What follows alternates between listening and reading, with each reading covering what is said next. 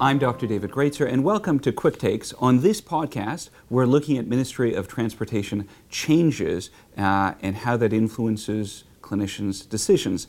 I'm joined by Kendra Naidu, legal counsel here at CAMH. Welcome, Kendra. Thank you. Kendra, what is the change? So, previously, physicians were required to report if a patient was suffering from a condition that made it dangerous to drive. In other words, there was a judgment associated with whether the condition was associated with the risk of driving. Now, the mandatory report has been split into two frameworks. There's a mandatory report if one of six enumerated conditions exists.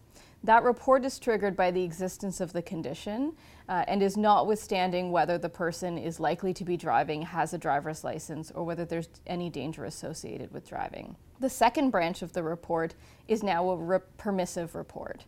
So even if one of the six conditions doesn't exist, the physician is now permitted to make a report if they believe the person's condition makes it dangerous to drive. The other major change is that the reporting conditions have been expanded to include nurse practitioners and occupational therapists. Nurse practitioners have both the mandatory and the permissive report, and occupational therapists now have a permissive ability to report. So let's talk about mandatory reporting because I think that'll be the, the most concerning to our doctors.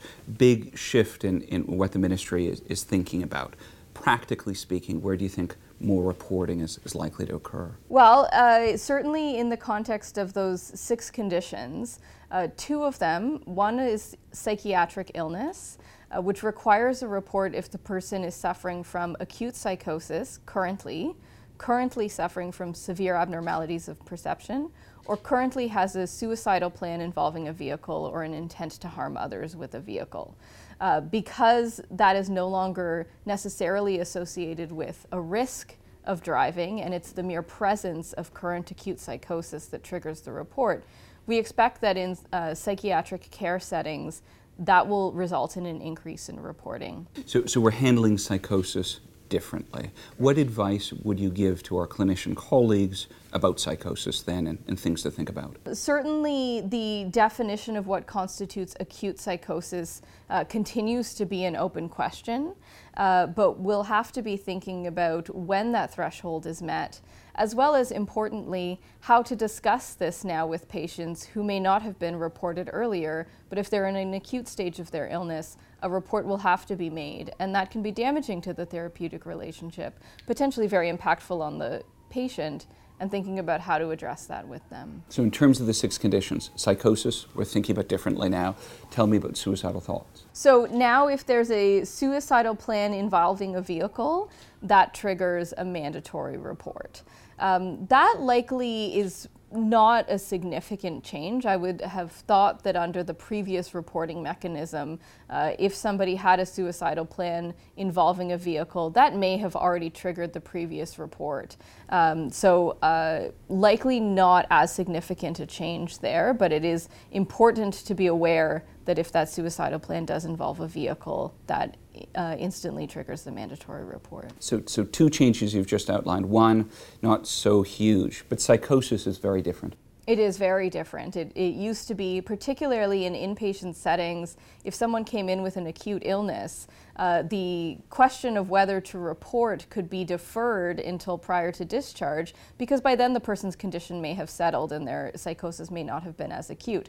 While they're an inpatient, there is typically no risk associated with driving because that nexus with risk has been removed from the analysis, upon presentation to the emergency department or an inpatient setting, the physician would be required uh, to make that report, even if there was going to be a prolonged inpatient stay. Big change. Big change, and a, another uh, secondary change that is equally impactful is that it used to be when a report was made, the ministry would investigate and retain discretion but not necessarily revoke the person's license.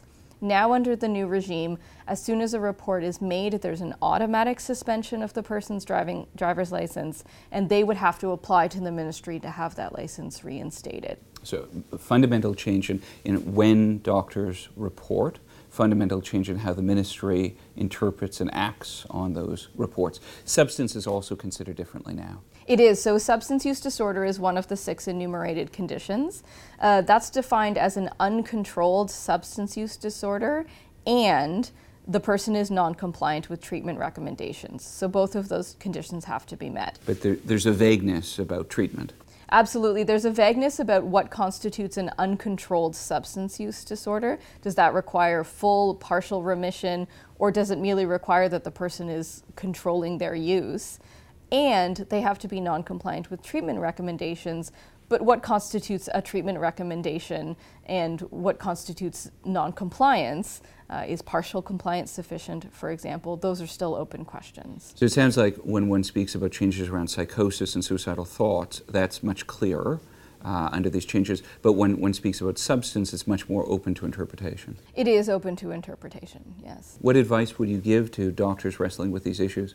Uh, clinical consultation is always helpful. Uh, if physicians aren't uh, certain whether something rises to the level, for example, of an acute psychosis, is this an uncontrolled substance use disorder? Uh, those are areas where consultation with their clinical colleagues uh, may be very helpful. Um, certainly, in the context of substance use disorder, there's an opportunity there for dialogue with the patient. Um, if, when uh, addressing treatment recommendations, informing the patient that if they're non-compliant or if their use is uncontrolled, a report may have to be made.